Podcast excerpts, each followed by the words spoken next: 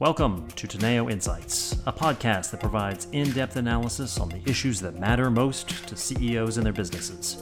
I'm your host, Kevin Kajiwara, co president of Teneo's political risk advisory business.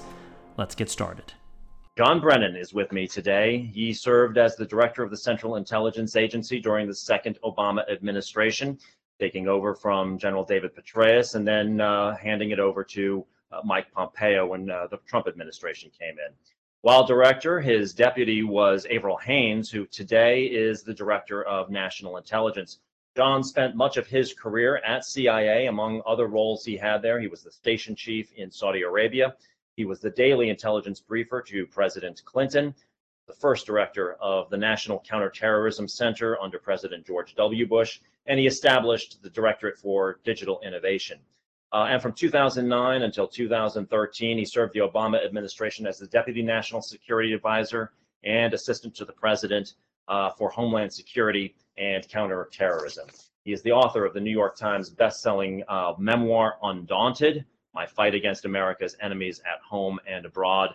Today, he is a principal uh, with Teneo's strategic partner firm, West Exec Advisors. So, Director Brennan, thank you very much for, for being with us today. Um, so, John, I, want to start here. Here we are. It's uh, it's December. It's a natural time to kind of reflect on on what has happened this year and where we are and and and what we should be concerned with as we as we look forward into next year. So, maybe before we start drilling down just some of the specific issues of Russia and China, et cetera, um, maybe your sort of top down or, or big picture reflections on on where we are. Um, it's been a very very complicated year, and there's a there are a lot of risks and potential opportunities swirling around out there, as you and I were just discussing in the green room. So, how do you see the world at the moment? Well, Kevin, first of all, thanks for the invitation to talk with you this morning. Um, yeah, over the past year, I've done a, a fair amount of, of traveling, uh, both here in the United States as well as abroad, as uh, maybe some of the concerns about COVID are receding. I've had the opportunity to talk to a lot of folks, and uh, the words that I'm hearing from people about that global landscape, uh, words like dynamic, unsettled, uncertain, transitional. Uh, I think they see that there are just so many things that are going on globally that they really don't have a good sense of the where things are going in the future, given that we have such disruptive events such as Russia's invasion of Ukraine, uh, developments inside of China and between the United States and China, that that global landscape is is rather um, unsettled. And so what a lot of uh, individuals are looking at is what's going to be sort of the the future. Uh, how is the current developments going to really affect whether or not you're in, in government or you're in uh, private business, private sector, uh, even academia. Uh, how is the the new world of the future going to affect the equities, the interests, uh, and as you point out, the what are going to be the challenges and the opportunities, given that not only unsettled, but there's a confluence of so many developments that affect one another.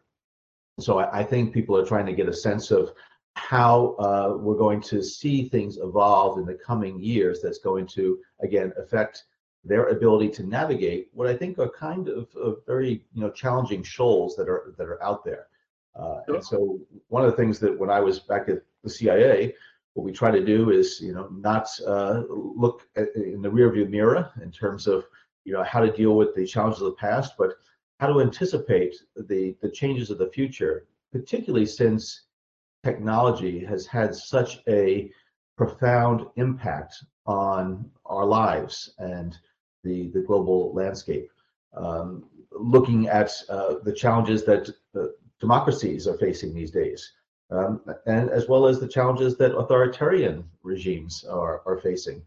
So again, there's this general sense of, uh, in many respects, unease because uh, of the very unsettled uh, global landscape.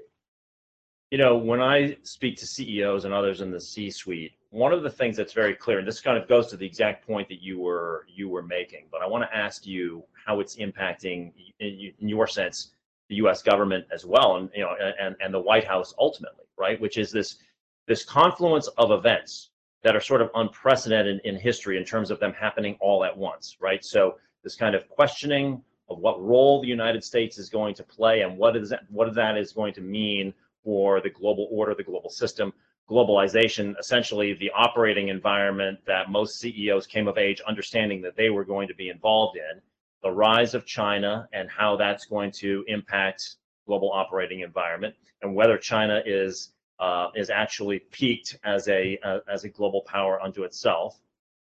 Climate change, the the sort of uh, the existential element of that, but coupled with the complex risks and opportunities, quite frankly, that come along with the transition to a sustainable, greener uh, energy future. And then, of course, the disruption of technology that you're talking about, not in terms of the next device that's going to be created, but this kind of fundamental alteration of the nature of societal and governmental relations and the like. And so a lot of CEOs sit there saying, I, there's no there's no blueprint for how to deal with this. But that also has to be true in the intelligence community and at the White House as well. So um, nobody really has an answer here. Yeah. Yeah, and, and there have been so many discontinuities recently. And by that I mean when I when I look at Western democracies, the United States being a prime example, there is such a, a polarization internally in these, these countries that's being reflected in the governments uh, that are being elected and their policies. And so I, I think that there is concern globally about how there is has been whipsawing uh, between administrations. We looked at the Obama administration and you know, forged the uh, the Iranian nuclear deal, the Joint Comprehensive Plan of Action, joined the Paris Climate Accords, moving forward with the Trans-Pacific Partnership, uh, only for, to have the Trump administration uh, tear up uh, the Iranian nuclear deal, you know, withdraw from the Paris Climate Accords as well as the TPP and other things. And so I, I think there's a concern that depending on how politics in these liberal democratic societies go, that you can have this whipsawing back and forth.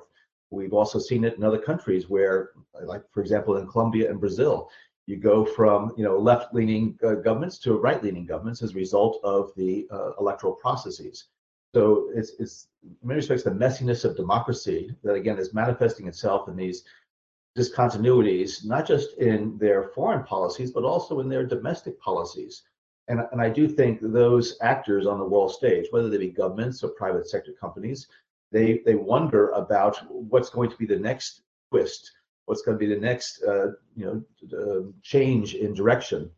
Uh, and so I, I, as you point out, I think it's there is this so much that is going on that it's difficult to plan, and that's why uh, I do think it's important to be able to uh, not anticipate the latest, the next change, but be able to be positioned so that you can adapt to those changes. It's one of the things when I was at CIA, basically overhauled the organizational structure of the CIA in order to be able to adapt readily and quickly to changes and disruptions uh, in that uh, that global uh, arena.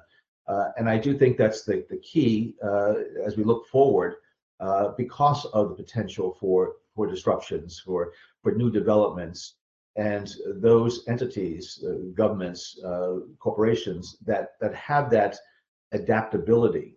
I think they're the ones who are going to be able to best deal with these these changes that are inevitable. Now, I don't want to put words in your mouth, but it seems to be implying that you seem to be implying that there's this concern. It's difficult to plan ahead if there's this if there's this uh, whipsawing uh, of policy as you know as as democracies swing from one end of the political spectrum to to to the other. That there's some more constancy, at least in terms of policy visibility and direction of travel, um, from an autocratic state such as such as China. But having said that, execution risk, that's just because this is the plan, their ability to execute is more is obviously questionable. But it does seem that just in the last couple of days um, on on the China front, as you've seen these sort of uh, large scale protests that have um, uh, that have excited much of the world, um, and you've seen this subtle but very unmistakable shift on their zero COVID policy uh, just in the last couple of uh, last couple of days. And so, you know, um, as recently as the 20th Party Congress, I mean, they they they continue to double down on the policy, and then you know they'll they won't say that this is a in response to the um, to the protests. uh, that it's all part of the 20 part plan and, and, and so on. There's enough ambiguity in their in, in their stated policies that they can justify a lot of these a lot of these maneuvers. But it's impossible to to watch what's happened and think um, that there wasn't some sort of pressure that they are now responding to. But how do you? I mean, how do you see this this point though that you know autocracies have got a, a state, or at least in China's case, a very stated direction of travel, stated objectives that they want to achieve by certain milestone dates. Um, but the risk then becomes the execution side of that. Yeah, well, I think it's it's been the the selling point that Xi Jinping and even Vladimir Putin and others have made that you can count uh, on these uh, authoritarian systems because you're not going to have that whipsawing between administrations. Um, Xi Jinping, over the last uh, 10 years with the Belt and Road Initiative, I think he's been able to say um, that Beijing is going to continue on this trajectory because of the stranglehold that the Communist Party has on the, the government, on the economy, and on the future direction of, of China. Um, and same thing with Vladimir Putin when he pointed out that the United States, you know, is not a reliable ally. Uh, you know, it, we're going to uh, curry favor with uh, certain governments for an administration, but then the next administration is going to change course dramatically. Uh, but when you point out in authoritarian systems, you don't have the ability to vent uh, the, the concerns that you have in a in a liberal democratic society with elections and, and politics and all of that messiness. But what we're seeing in, in China now is this dissatisfaction that is going on after a, a generation of tremendous economic growth and development, where they're used to you know high levels of GDP uh, increases. Um, and now, because of COVID and because of some more repressive policies on the part of Xi Jinping, I think there is this dissatisfaction that I think is is rooted in economic concerns because of the disruptions that these COVID policies and others have caused, but also a sense that the government is not being responsive to the needs of the Chinese people. Now, it's there's some questions about you know how much this is going to actually influence uh, Xi Jinping's domestic approach, as well as will it manifest itself in any way in terms of China's foreign policy. But I, I do think that you know that argument that authoritarian regimes are able to maintain a, a constant and consistent direction um, it, it, it is true to some extent because they do have this monopoly on power. But at the same time, authoritarian regimes and systems are not invulnerable. They are vulnerable to uh, the pressures uh, that can be uh, that, that develop internally that can in fact affect uh, not just the domestic policies of these regimes, but also their ability to operate on that global stage. So let's stay with China for a couple minutes here. Um, you know, uh, the the um, I, I, guess one question that uh, that comes up here is well, just going back to what you were saying for one moment media is making a big deal of the fact that these protests were sort of the largest in terms of total numbers since we've seen since the Tiananmen era. Uh, but I think we should be very clear, right? That I mean, China has spent the better part of the last 20 plus years establishing a very, very effective surveillance and security state. So you don't, I, I just want to make the audience understand where you stand on on the stability of the um, of the Xi regime, even in the light of these types of uh, protests? Yeah, um, I do think that Xi Jinping is very much in control, um, not only because of the repressive uh, security system that he has in place and the surveillance capabilities, but also as a result of the last party Congress, he has put in place uh, sycophants uh, and people who are going to remain loyal to him so I, I, don't think there's going to be a fracturing at all of the upper political uh, hierarchy uh, in Beijing. I, at the same time, I think Xi Jinping is a is a careful and strategic thinker. I don't think he's going to try to overreact to this, um, and he's he's going to I think try to suppress uh, these demonstrations so they don't get out of hand. Uh, but uh, and, and, they are rather they're spontaneous. There, there's not any type of, of leadership at this point, um, and and it took it you know the trigger of the reaction to the COVID protocols, but also the the, the fire that uh, uh, developed. That's really uh, because of COVID, it, they weren't able to respond quickly and led to a number of deaths.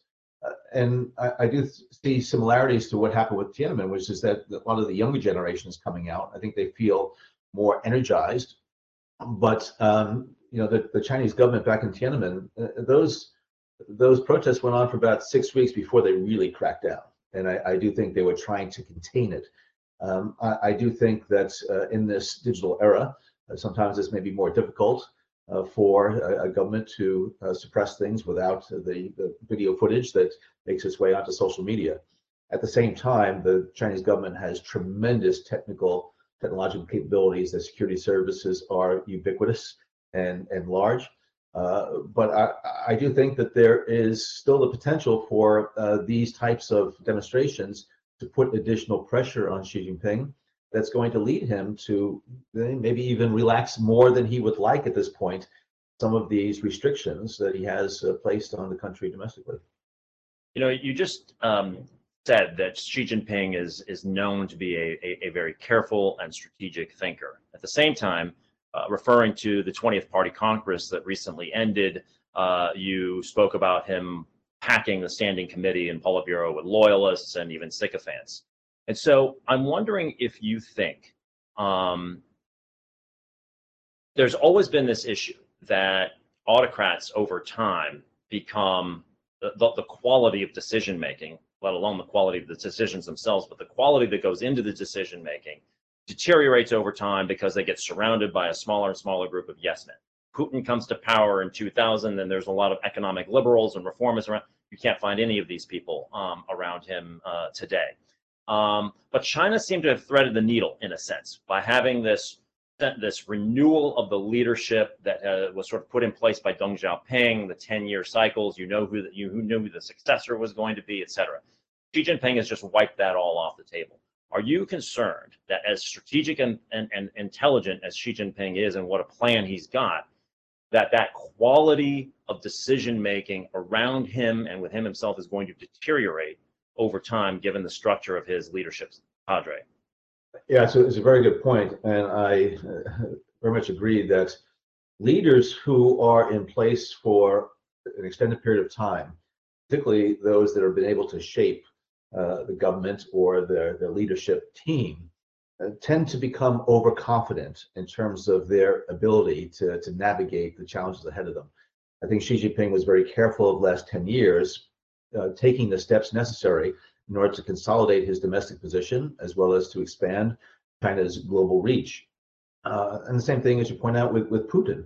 But at some point, a number of these these leaders again um, overreach, and they go beyond what their capabilities uh, are. Um, and I do think sometimes their ambitions get ahead of the capabilities, and because they are tend to be sometimes in a, a, a groupthink mentality where they basically determine exactly what the thinking is, uh, their their prism is is skewed and distorted. Um, and I wouldn't say it's just limited to government leaders. I've seen it also in in companies and corporations where if, if a leader becomes uh, too comfortable and too confident, uh, they they don't take into account some of the changes in that broader ecosystem that they need to be able to address that some of the, the capabilities as well as the strategies that they employed for their first 10 or 20 years are, are no longer as effective because the, the ecosystem has changed, but they've failed to take that into account. So it is going to be interesting to see how Xi Jinping, coming off of the Party Congress, having another five years uh, um, that he's assured, is he going to recognize that China is is still evolving and changing, as is the global landscape. Is he going to use some of those methods and tactics that were very useful and effective for him in his first 10 years? Or is he going to adapt? Again, it comes down to adaptability uh, and, and, recognizing that uh, the, the future uh, challenges um, may have similarities to previous challenges, but they always have new dimensions to them. And they need to take into account what are those new dimensions? How how should I I respond and react to the new realities? And sometimes the old tried and true methods are no longer going to be as effective as they once were. So you know as well as I do that uh, earlier this year, after the initial shock and awe of the Russia invasion of Ukraine, and we'll get to Russia here in a moment, but um, as as as leaders around the world, business, markets, otherwise, were looking around after this series of crises that hit them to think, what's the next what's the next next risk to drop? Um, and I think uh, it's inevitable once you have something as big and as seismic as a rush, as an invasion of another country, that you're thinking, what's the next country that can be invaded? And so inevitably, we uh, and you fielded a lot of incoming questions with regards to China's intentions on Taiwan and whether that timetable would be accelerated, um, et cetera. So where do you stand on on how you're looking at the the China-Taiwan situation? Um, both sort of in the in the near term, let's call it the next couple of years, versus the longer term, um, and and and how you can see that playing out. Well, the the the one China policy uh, from Xi Jinping's perspective is basically core to what China is. Um, and I, I, think he definitely wants a part of his legacy, a major part of his legacy, to be that while he was head of, of government, military, the party, that Taiwan returned or came into the, the China fold. Uh, at the same time, I do not believe that he wants to engage in any type of military um, assault that is going to lead to, you know, a, a, large destruction of, of Taiwan. I think he wants to absorb China. I mean, absorb Taiwan because of its tremendous technological prowess. Uh, he, he, I think, realizes that any type of military um, invasion would be exceptionally costly and bloody. Uh, the Taiwanese have formidable capabilities. Uh, they, they, would resist. And I think Xi Jinping, looking at what's happened to Ukraine, that despite what uh, Putin might have thought was going to be a quick blitzkrieg op- operation that was going to take over Ukraine, uh, it was it was far from the, the what happened. And China's military, although it's big and capable and looks good on paper, it really hasn't been battle tested at all. And the, the Taiwanese would certainly fight uh, for for their homeland. So, uh, looking out over the next several years, I could see Xi Jinping doing things to try to test the United States in terms of what does strategic ambiguity when it comes to the defense of Taiwan actually mean. Might he decide to resort to some type of tactic such as putting in place some type of naval blockade or extending some of these air defense zones or whatever, just to see how the United States is going to react. Uh, but I, I do think he, he needs to be mindful that the international, the swiftness of the international reaction to Russia's invasion of, of Ukraine uh, might be a harbinger of some type of reaction to a Chinese aggressive action vis-a-vis Taiwan. And although there's a lot of talk about decoupling China from the international economy, I think he knows that uh, China relies on that international economy and finance system in order to uh, thrive. So uh, uh again, my, I guess my bottom line is I, I, think he's going to try to continue to push for the absorption of Taiwan. I think he would like it to be done in a non-military way. Uh, unfortunately, the political winds in Taiwan are not blowing in his in the direction that he would like. But I, I do think that we will see some efforts on the part of uh, Xi Jinping to try to uh, again test the the U.S. position, but also put additional pressure inside of Taiwan to try to get it uh, looking uh, toward uh, China in a in a more accommodating fashion.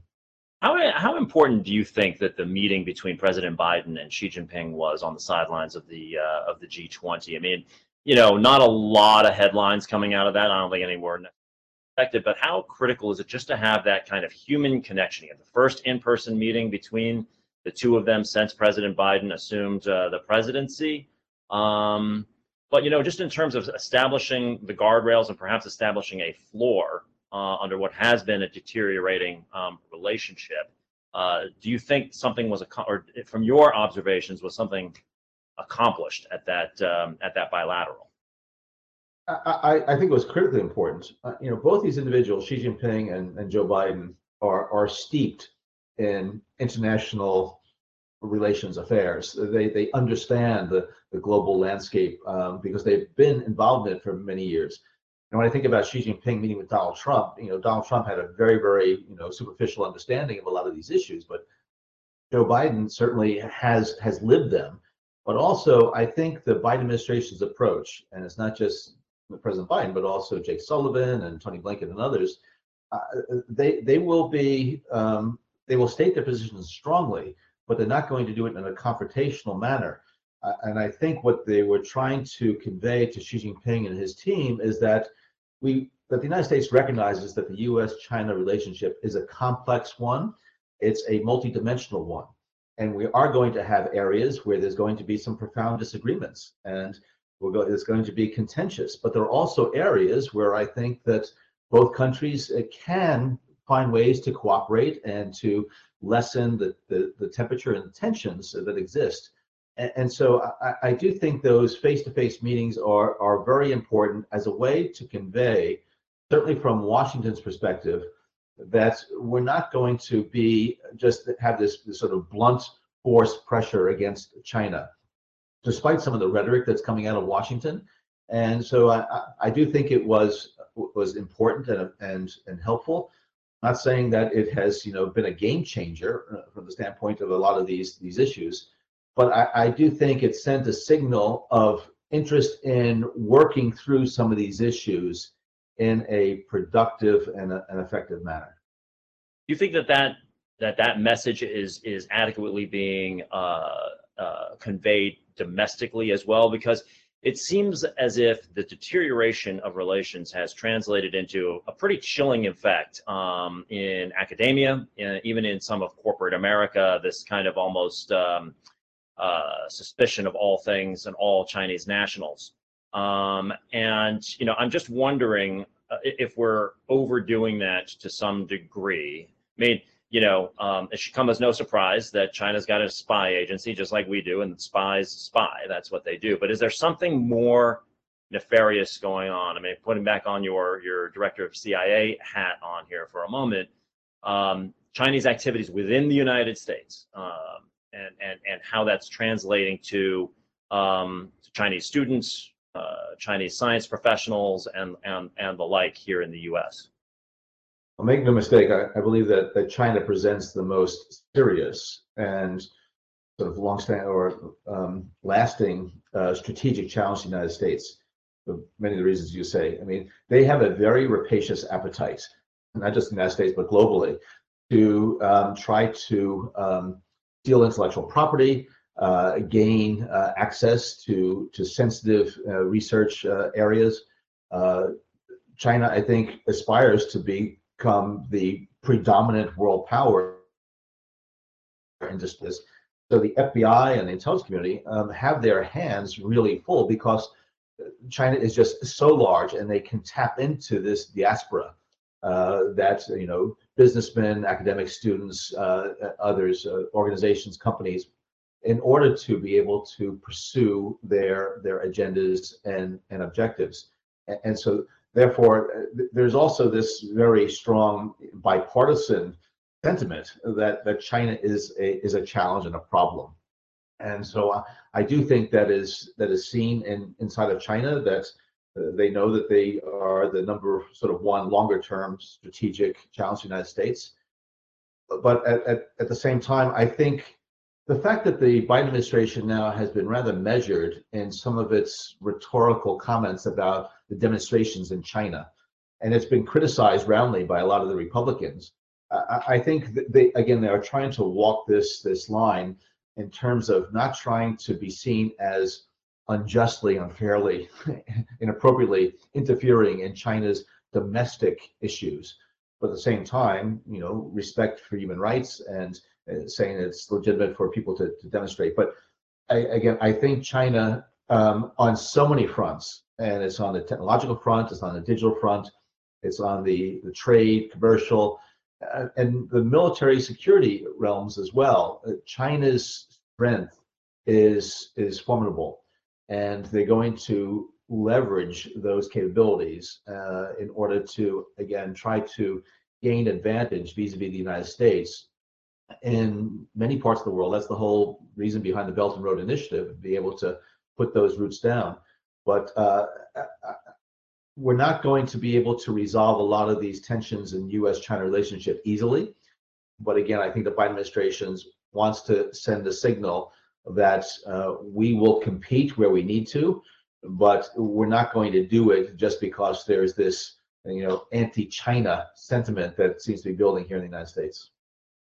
So I want to I want to shift gears now and, and, and turn to the big geopolitical event uh, of this year, which is obviously the Russian invasion of, of Ukraine. It's been going on for you know the better part of ten months now, um, and uh, you know the the clear signal has been that Ukraine, thanks to the support of the United States and the Western alliance, uh, financially, militarily, um, and of course politically, uh, is is quote unquote winning um, and they have reclaimed quite a lot of the territory that was originally uh, taken by Russia in the, in the, early stages of the invasion. Russia, for its part, is now um, engaging in um, missile strikes against critical uh, civilian infrastructure. Um, so, how do you see things playing out here as we move into winter? Um, but as we prepare for, frankly, you know, spring and summer next year as well. Um, what's your what's your sense of the state of the war, and and and therefore, given where we are now, where things can can go? Well, I think the Ukrainians are going to continue to put military pressure on the Russians uh, on the battlefield. They've had the momentum uh, after taking Kharkiv, uh, having the Russians withdraw from Kherson. Uh, they they they have been able to take advantage of the incompetence of the Russian military forces and the leadership there. Uh, so I, I, do think they're going to try to continue to prosecute it. It's going to be more difficult in some areas because of the winter months. Uh, but I don't think they're going to relent because I think they do smell, you know, some additional blood. Um, at the same time, I think Russia and Putin realize that, you know, he, he doesn't, he can't call upon his conventional military forces to reverse their fortunes on the battlefield because they have demonstrated time and time again that they're not up to the task, which is why he's going after critical infrastructure, civilian targets. He's trying to put the pressure on the Ukrainians to see whether or not it's going to weaken their resolve and then put some additional domestic political pressure on Zelensky to see whether or not there can be some type of negotiated solution there. Um, and, and so I, I, do think that Putin has recognized that his ambitions were unrealistic. Um, and I, I, think he's going to try to uh, maintain uh, the the foothold that, that Russia has right now in, in southeastern portion of the country, Mariupol, the area you know that's bordering Crimea, uh, and and hoping that uh, there's going to be a, a a war fatigue that will set in, not just in Ukraine but also in the the West and in, in, NATO countries. Uh, I think he he has uh, been disappointed so far uh, that that that uh, weakening resolve has not become manifest yet in policies. Uh, but but I, I think this is going to continue to be a, a, rather protracted conflict that Russia is going to try to utilize um, not just these missile strikes against know, critical infrastructure, electric grids, or other water pumping stations, but also try to make better more use of the the drones that he is he's uh, procuring from Iran. Uh, try to replenish his missile inventory. Uh, I, I don't think psychologically Putin can um, acknowledge that this has been a, a failed policy, failed effort.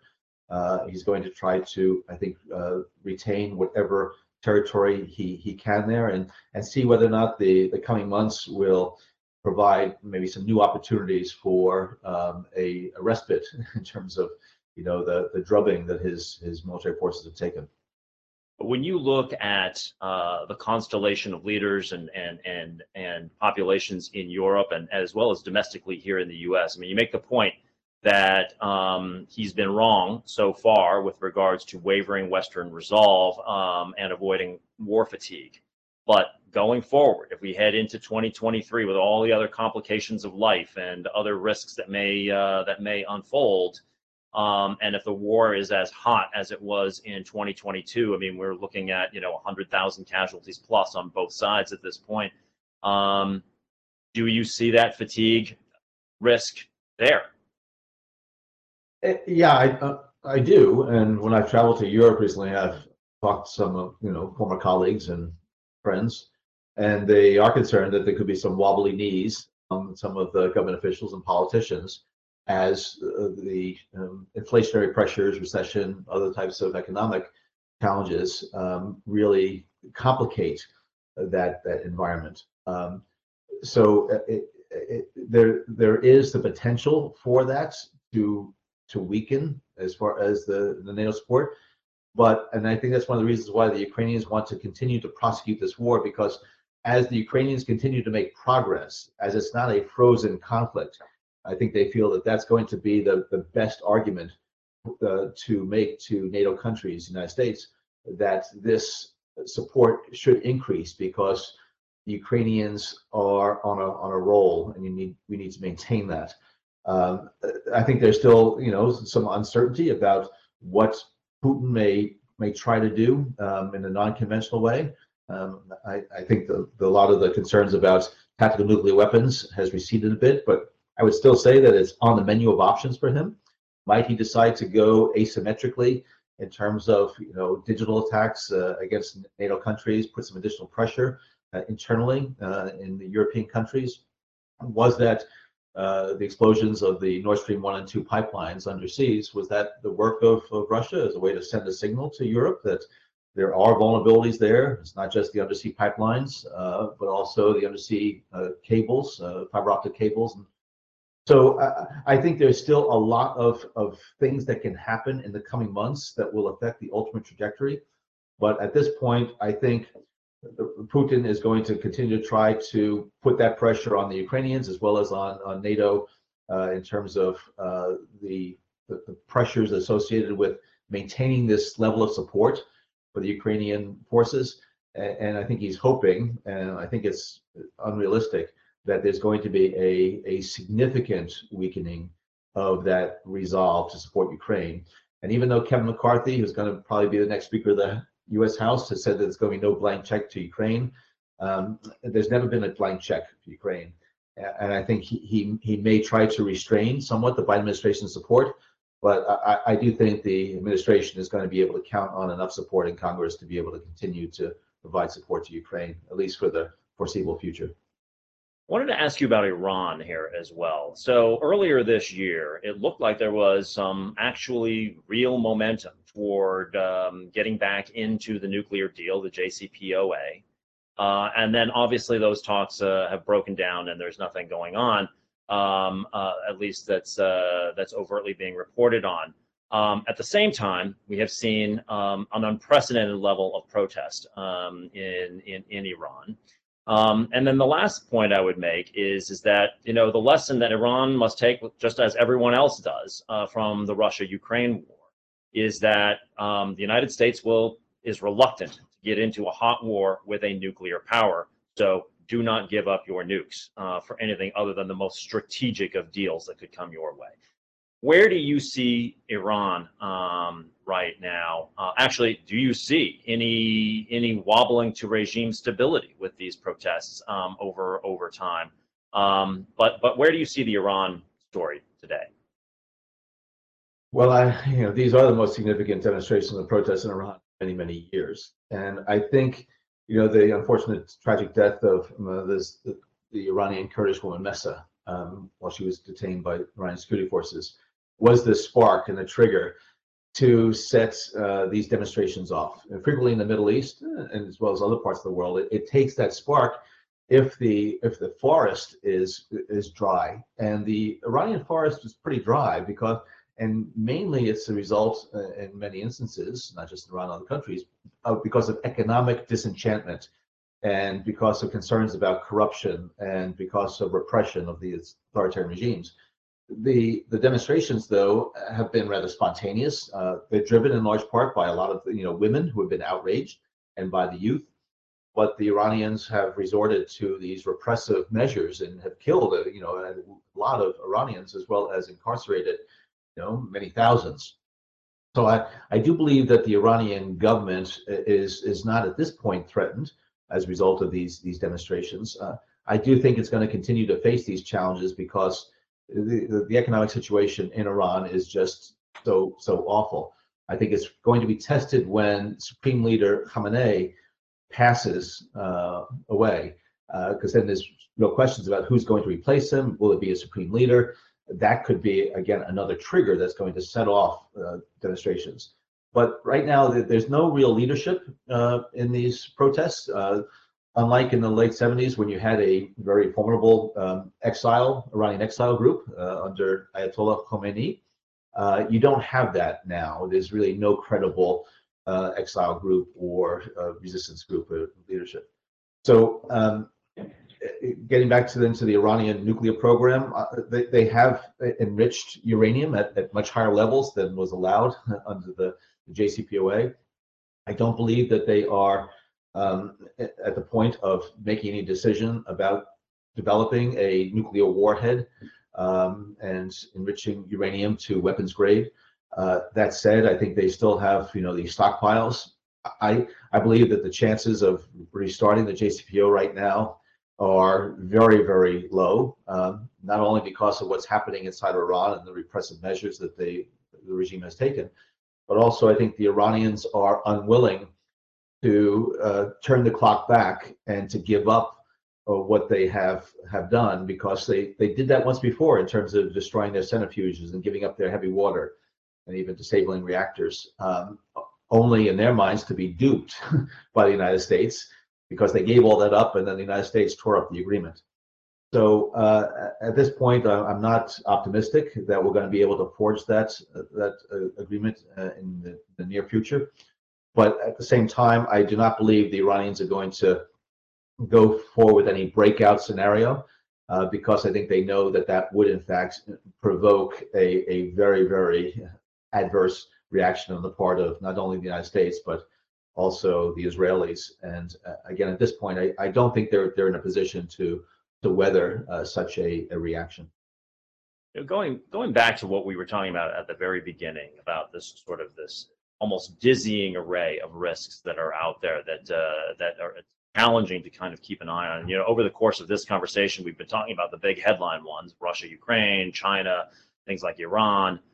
But you know, when you kind of sit back um, and and consider what's on the headlines of the major uh, major newspapers and even the think tanks and the like, what do you sit there and think? You know what?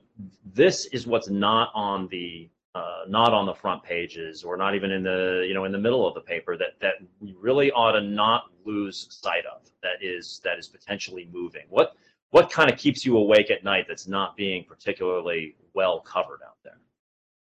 Well, I think there there are some issues that are being talked about and covered, but I don't think that there is the type of of aggressive action taken to mitigate them that is necessary. And I am somebody who's very concerned about the, the effects of, of climate change, what it's going to do as far as you know rising sea levels and leading to the displacement of populations you know, from coastal communities into urban centers across borders increasing uh, desertification of areas that really is going to, again, lead to those population movements that really have profound political, economic, geostrategic implications.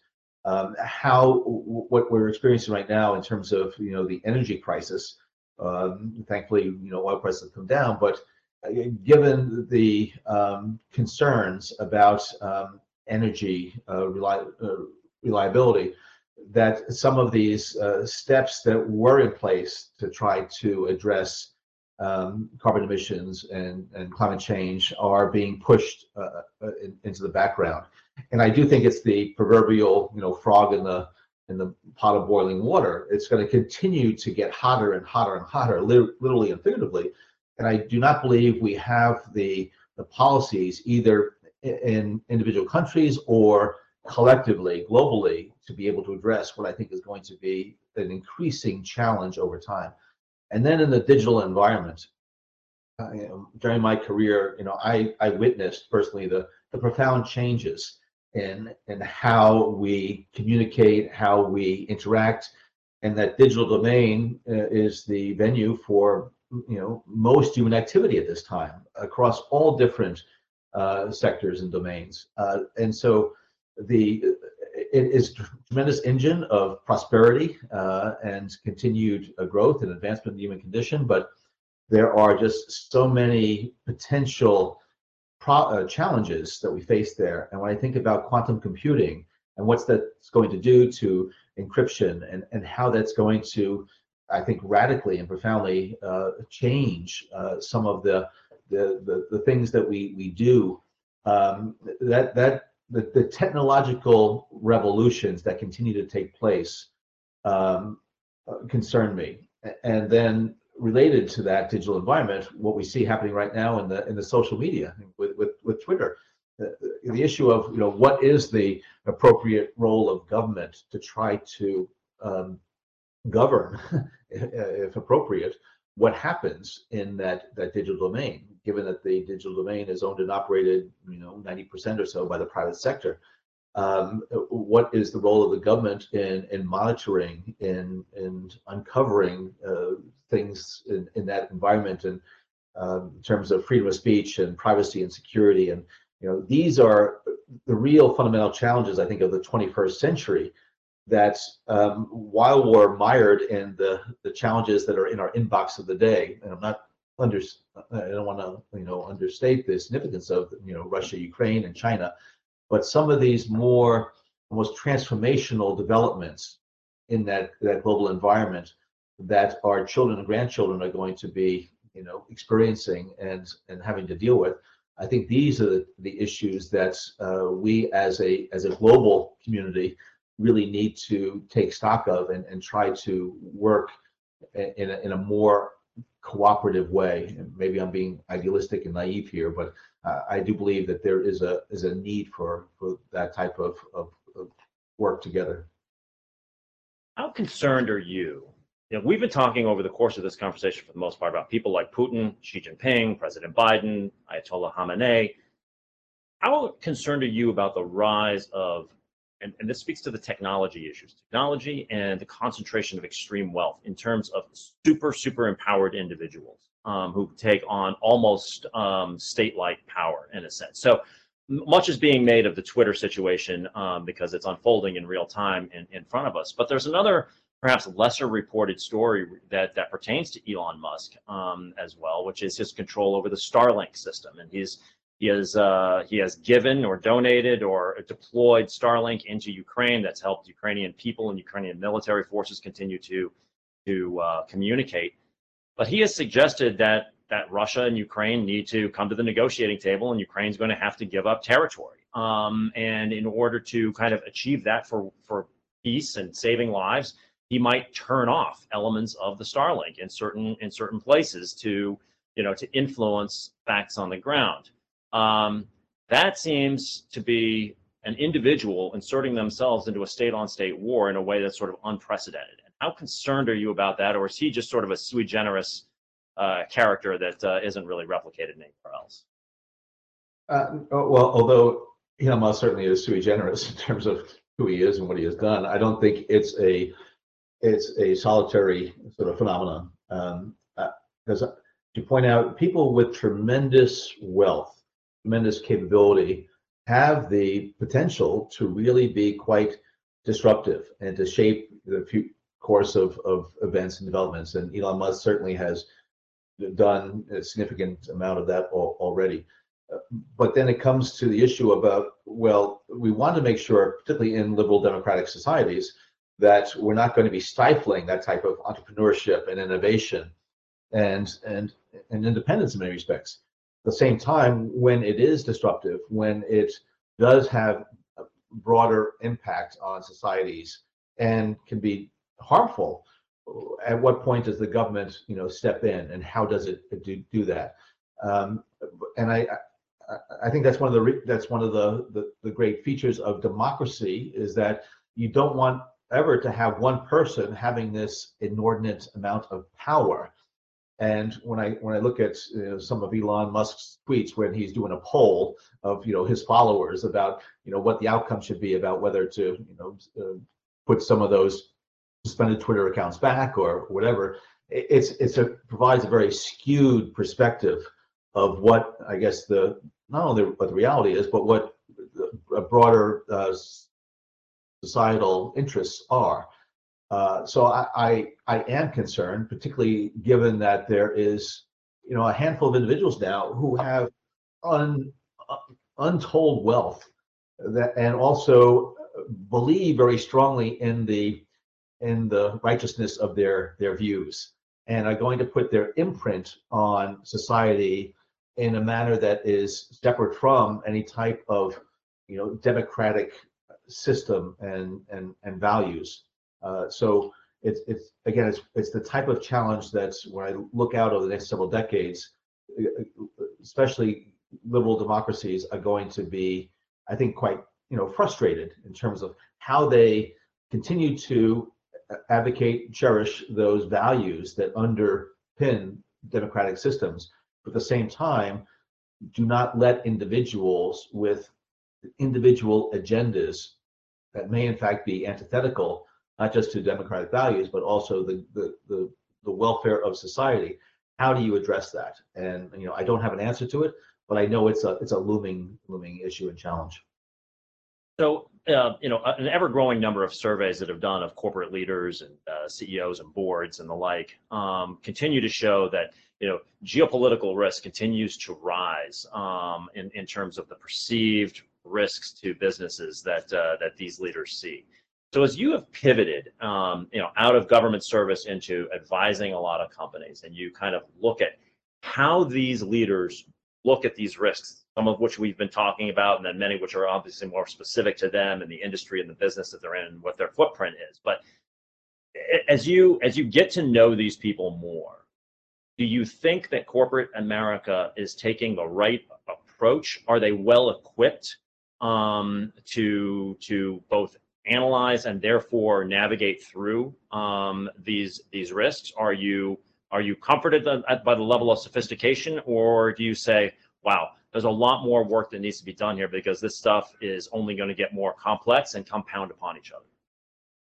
Well, I think it really runs the spectrum. and the, in the companies that I have dealt with and interacted with, um, I have found that there are some that really understand the importance and the need to take a broader perspective um, on where their their their future lies and what are the uh, factors that will influence their success or in their failure.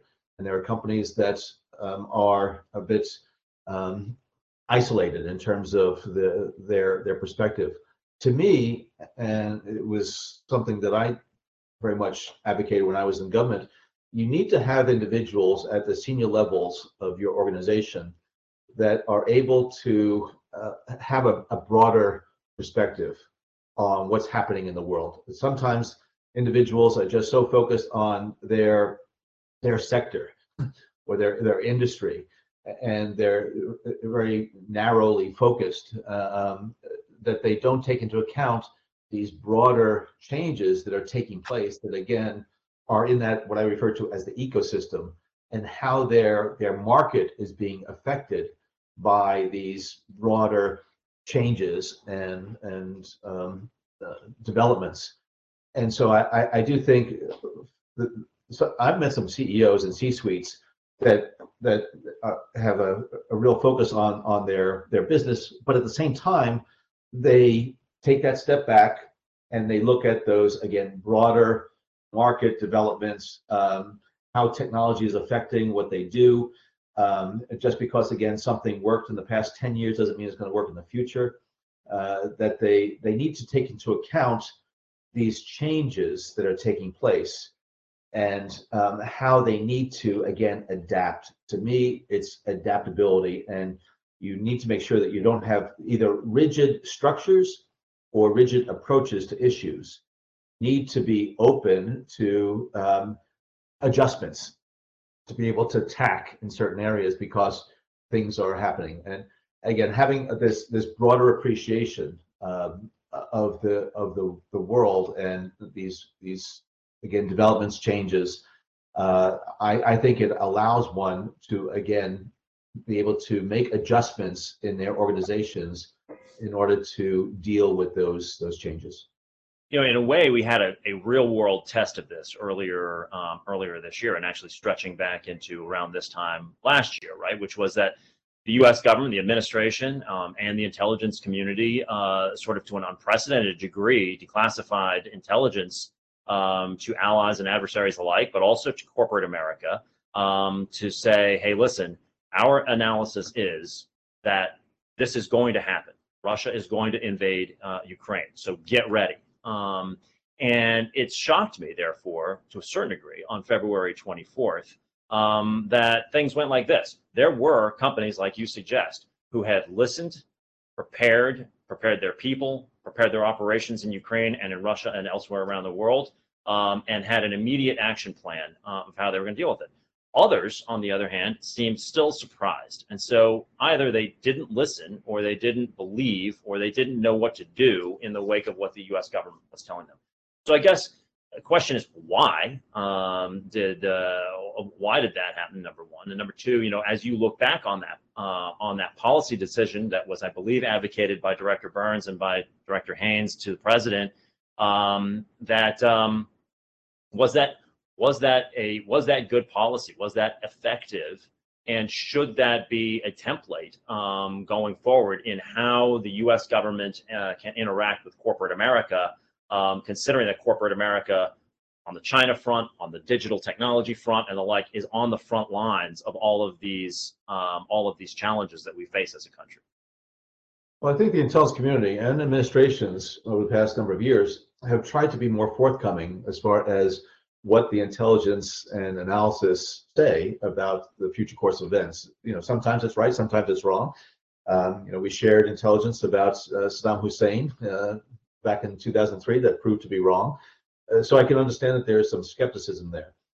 But uh, again, I think at the same time, uh, whether your, your companies or governments, even if you believe that there is a you know one in ten chance of something happening, one in ten chance is, is not all that you know out of the realm of possibility. And so it's you, you need to be thinking through the various scenarios and that you're able to then react to some of those unanticipated developments and have your contingency plans in place and, and know what you're going to, to do.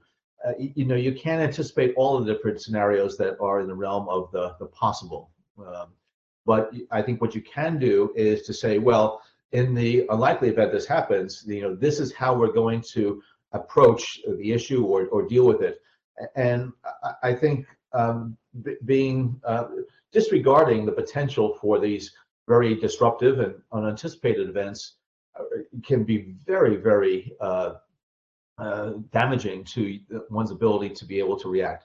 I mean, nobody anticipated the COVID, you know, pandemic, um, but yet there should have been, I think, plans in place in a lot of companies about what what will we do if there's going to be some type of unknown major disruption in terms of global supply chains or other types of, of things? How are we going to then revert or or take steps that are going to mitigate the the damage and the effects of of that disruption? Um, and if if you're not anticipating any of that at all you're not going to be able to deal with it at the, at the time uh, you need to give some forethought to these these issues I wanted to ask you one last question because our time is up. But if, if, if, you'll indulge me for for one moment, you know, you as I as I mentioned when I was uh, going through your biography, uh, spent a great deal of your career at CIA um, devoted toward um, uh, combating terrorism. Um, and you know, with all of the challenges we're experiencing in the world right now, one of the things that's kind of gotten relegated to the back pages is global terrorism. Um, you know, from the likes of the Al Qaeda's and ISIS of the world, and and and others more focused, if anything, actually on domestic terrorism. But give us a sense of uh, of the state of, um, uh, of of these organizations and the threat that they currently pose to the U.S., its allies, and its assets distributed around the world. Well, I think over the past, you know, 20 plus years since 9/11, there has been tremendous work done to decimate Al Qaeda, you know, Islamic State and, and others because of increased and enhanced uh, international cooperation on these fronts, intelligence sharing and, and other other things. That said, you know, you still have some of these core ideological groups that uh, are, are burrowed in in different countries. Uh, Al Qaeda still exists in in a variety of, of countries. You you have uh, a variety of of domestic terrorist groups that have domestic agendas, but that's what happened with the Islamic State that then decided to go beyond. So although I think the, the threat of, of terrorist attacks from these groups has has lessened significantly because of the work that has been done. I think the, their ability to regenerate, um, and I am concerned what's going on inside of Afghanistan, PAC area. Uh, might this lead to you know a future incubation of a terrorist organization that has a international agenda and an anti-U.S. agenda? Uh, it does take some time to develop that. We, we saw it happening with Al Qaeda over the course of a number of years until they were able to carry out those attacks. So I, I think we cannot ignore it um, and we need to continue to nurture those those relationships internationally among intelligence security services and governments to try to ensure that the appropriate steps uh, are, are taken to not only mitigate the threat but also to be able to uncover any of these uh, plans uh, as they uh, move down the the operational uh, timeline. Well, John Brennan, I want to thank you so much for your for your time today. If there's a if there's a silver lining to everything you just said, it's good. It's that we're going to have plenty of subject matter to discuss on this series uh, next year as we continue. Um, but uh, I want to thank you for your time and your insights today um, on a, broad range of issues and what um, uh, and what corporate America ought to be thinking about right now. So there you have it. I'm Kevin Kajiwara. Thank you so much for joining us for this episode of Teneo Insights. If you have any questions about any of the topics we cover, please reach out to us at teneoinsights at teneo.com. See you next time.